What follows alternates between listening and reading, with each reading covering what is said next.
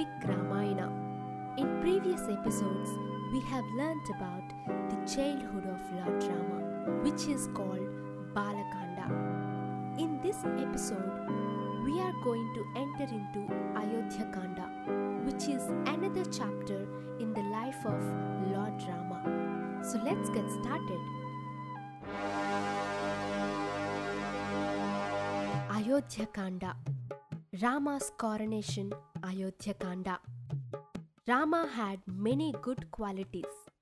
He was handsome and had pleasing manners. His talk was soft and affectionate. If someone rebuked him, he never replied in the same way.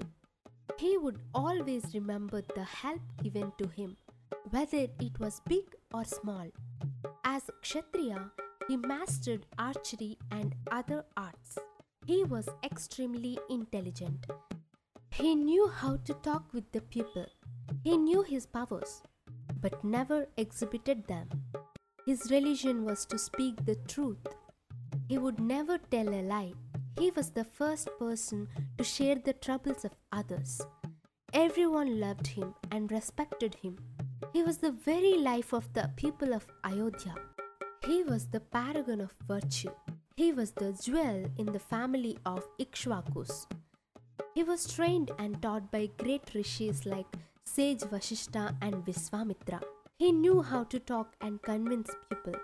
He was good friend to those who approached him for help.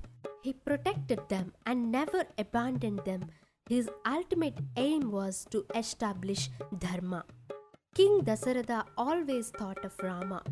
He felt he was becoming old. He decided to hand over the ruling power to Rama, making him as Yuvaraja. He thought that Rama would rule better than himself. He thought that Rama was the best among men. He was best suited to rule Ayodhya. King Dasaratha consulted Rajaguru Vasistha and other elders of the kingdom. He knew that something bad might happen to him. His stars were not favorable to him. He thought that bad days were coming nearer. His end might happen at any time. He sent messages to all kings and chiefs to assemble in Ayodhya to discuss important matter. They all met in the council hall, except the kings of Kekeya and Mithila. The two kings did not receive Dasaratha's message. King Dasaratha addressed the gathering. O great men who assembled here, I want to bring to your kind notice an important thing to be discussed.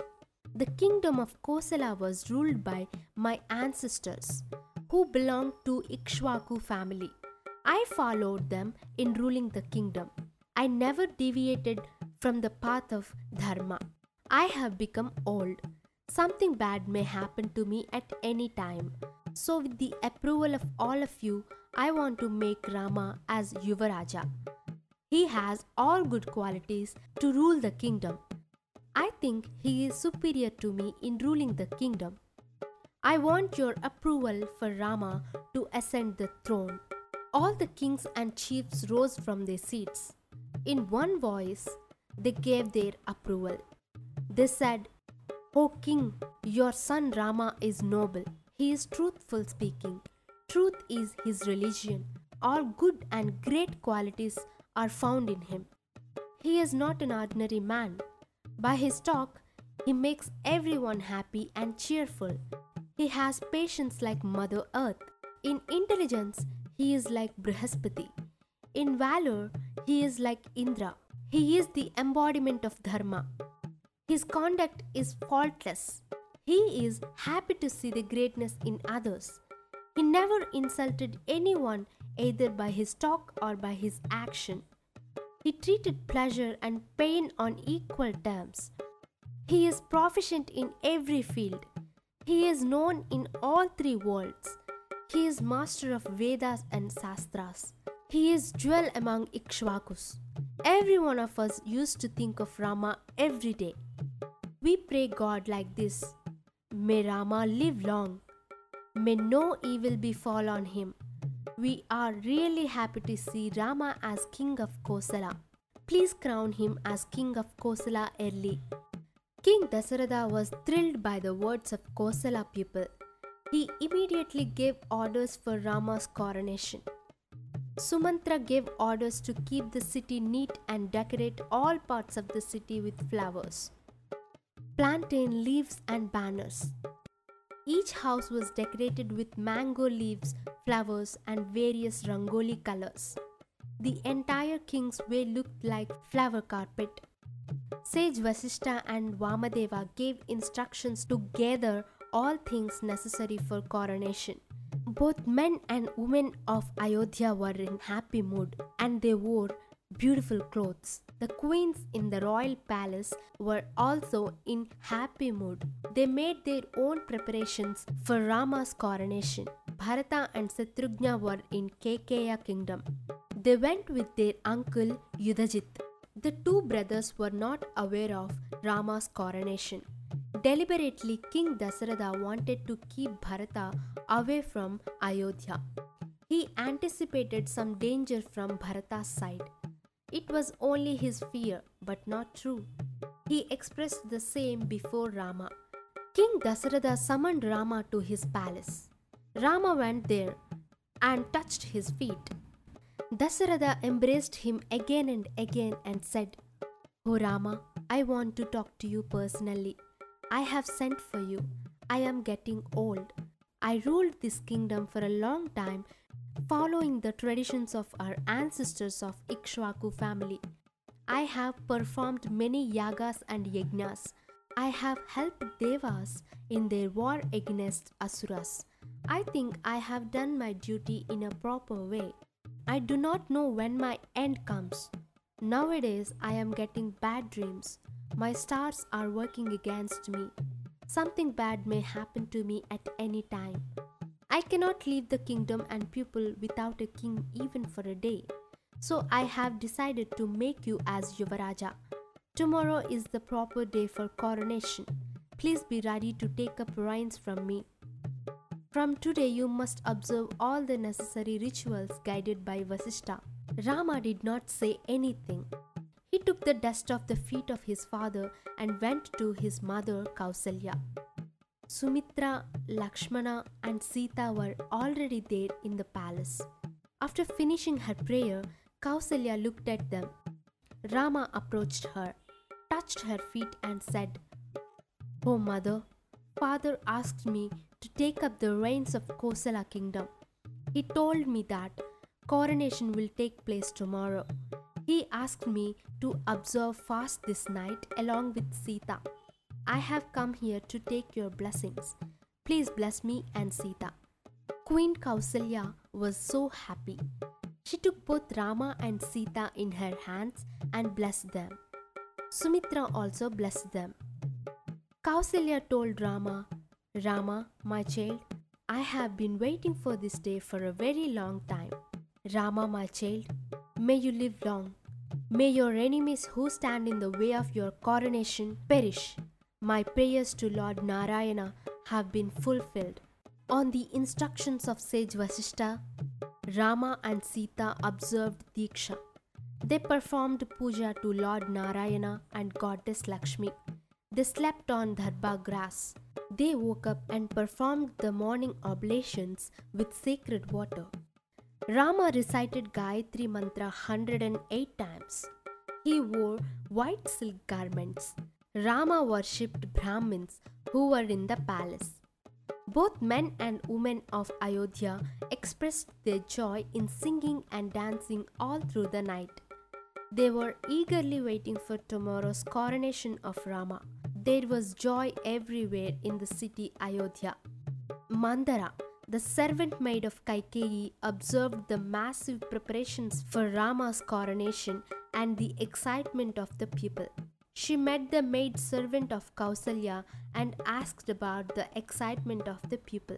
The maid servant told her that Rama would be crowned as king of Kosala the next day. She could not digest the happy news. She immediately rushed to the palace of Kaikeyi and told her in acid language This is not the time for you to lie down. The danger is approaching you. You and your son Bharata will soon become the servants of King Rama. You think the old king loves you most? his love is false. He did not consider you and your son dear to him. He did not even inform you Rama's coronation. All preparations for coronation are being made without your knowledge. Rama will be crowned tomorrow. Wake up from your slumber. There is no time. Act immediately. Mandara took such liberties with Kaikeyi because Kaikeyi was brought up by her from her childhood. Kaikeyi did not take her words seriously. Oh Mandara, why are you unhappy? You must feel happy now. Rama is dear to me. Both Rama and Bharata are equal to me. I am really happy to see Rama asking. On this happy occasion, I offer you this chain. Take it and be happy. Mandara was upset and refused to take the chain. She could not control her anger. She again attacked Kaikeyi. You stupid Kaikeyi, you are closing your eyes. Your dear husband hatched a perfect plan to make Rama asking. He deliberately sent Bharata to Kekeya kingdom. It is all pre-planned to keep Bharata away from the capital. He sent messages to all people but not to the king of Kekeya. Why? Can you not think why he kept your father in darkness? King is not your dear husband, but your enemy. If Rama becomes king, your son Bharata will serve him as servant. At the same time, you will be under the control of Kausalya. Kausalya will be the mother of King Rama. Then, what is your position in the royal palace? You still think you are his dear wife? But you have been ignored. You still believe that Rama is righteous and loves your son Bharata? Considered Bharata as his rival. One day he will finish him. If you want to save your son Bharata, send him out of Kosala kingdom. Do you forget the insult you have hurled at Kausalya when the king was close to you? Do you think that Kausalya would forget all these insults? So you and your son Bharata will surely face trouble from Rama and his mother Kausalya. Think over it again. Please wake up now. Protect the rights of your son. As mother, it is your duty to protect his rights in the family. I remember once you told me that you saved your husband's life in the war between Devas and Asuras. For that, he granted you two boons. Now it is time for you to request him to honor his words. He cannot go back now. You ask him to make Bharata as king of Kosala and Rama to go to Dandaka forest for a period of 14 years. Please get up and decide. Now Kaikeyi was speechless. She could not find words to reply. She began changing her mind. Finally, she came to the conclusion what Mandara had said was true. She began thinking like, this is why king sent Bharata to Kekeya kingdom. Why the king did not inform her of Rama's coronation? Why the king kept it in secret? Where was the urgency to make Rama asking of Kosala? Why the king did not send the message to her father, the king of Kekeya? Was it deliberate attempt to keep Bharata away from the capital at the time of coronation? Kaikeyi decided to act immediately. Mandara, who was keenly observing Kaikeyi, was happy about the change in her outlook. She told her, My dear child Kaikeyi, remove all your jewels. Wear an ordinary sari. Keep your hair dishevelled. Stay in Kopagriha. Keep it in dark. Spread a mat on the floor and lay on it. The king will come and request you the reason for your unhappiness. Do not talk to him immediately. Take your own time. Let him come down and say, I will promise whatever you want, I will give. Then open your mouth. Talk pleasantly and then demand your two boons. Taking these instructions from Mandara, Kaikeyi entered Kopagriha and remained there till the arrival of King Dasaratha. After making all arrangements, King Dasaratha hurried to the palace of Kaikeyi to inform about Rama's coronation. He entered the palace and looked around. He could not find Kaikeyi. The maid servant informed the king that Kaikeyi was in Kopagriha. On hearing this, he was taken aback. He entered Kopagriha and went near her. He spoke to her in affectionate voice. Oh, my dear Kaikeyi, I am pained to see you lying on the ground. Are you unwell? Shall I send for royal physician? Did anyone hurt your feelings? Please tell me. I will punish those people. What is in your mind? Please tell me. I cannot bear this suffering. I cannot live without you. If you want anything from me, I will give it. Please get up from the floor. Kaikeyi opened her mouth and began talking. I am all right. No one insulted me. No one has done anything wrong to me. I want something concrete assurance from you. Will you assure me like that? The king said, O Kaikeyi, you know how much I love you. Of all the three queens, you are dear to me. Whatever you ask, I will do it for you. I now swear in the name of Rama that I will grant you anything you want. Rama is part of my life. He is everything to me. Please tell me what you want. Now Kaikeyi rose from the floor. There was glow in her face and eyes. She succeeded in her game of securing the throne.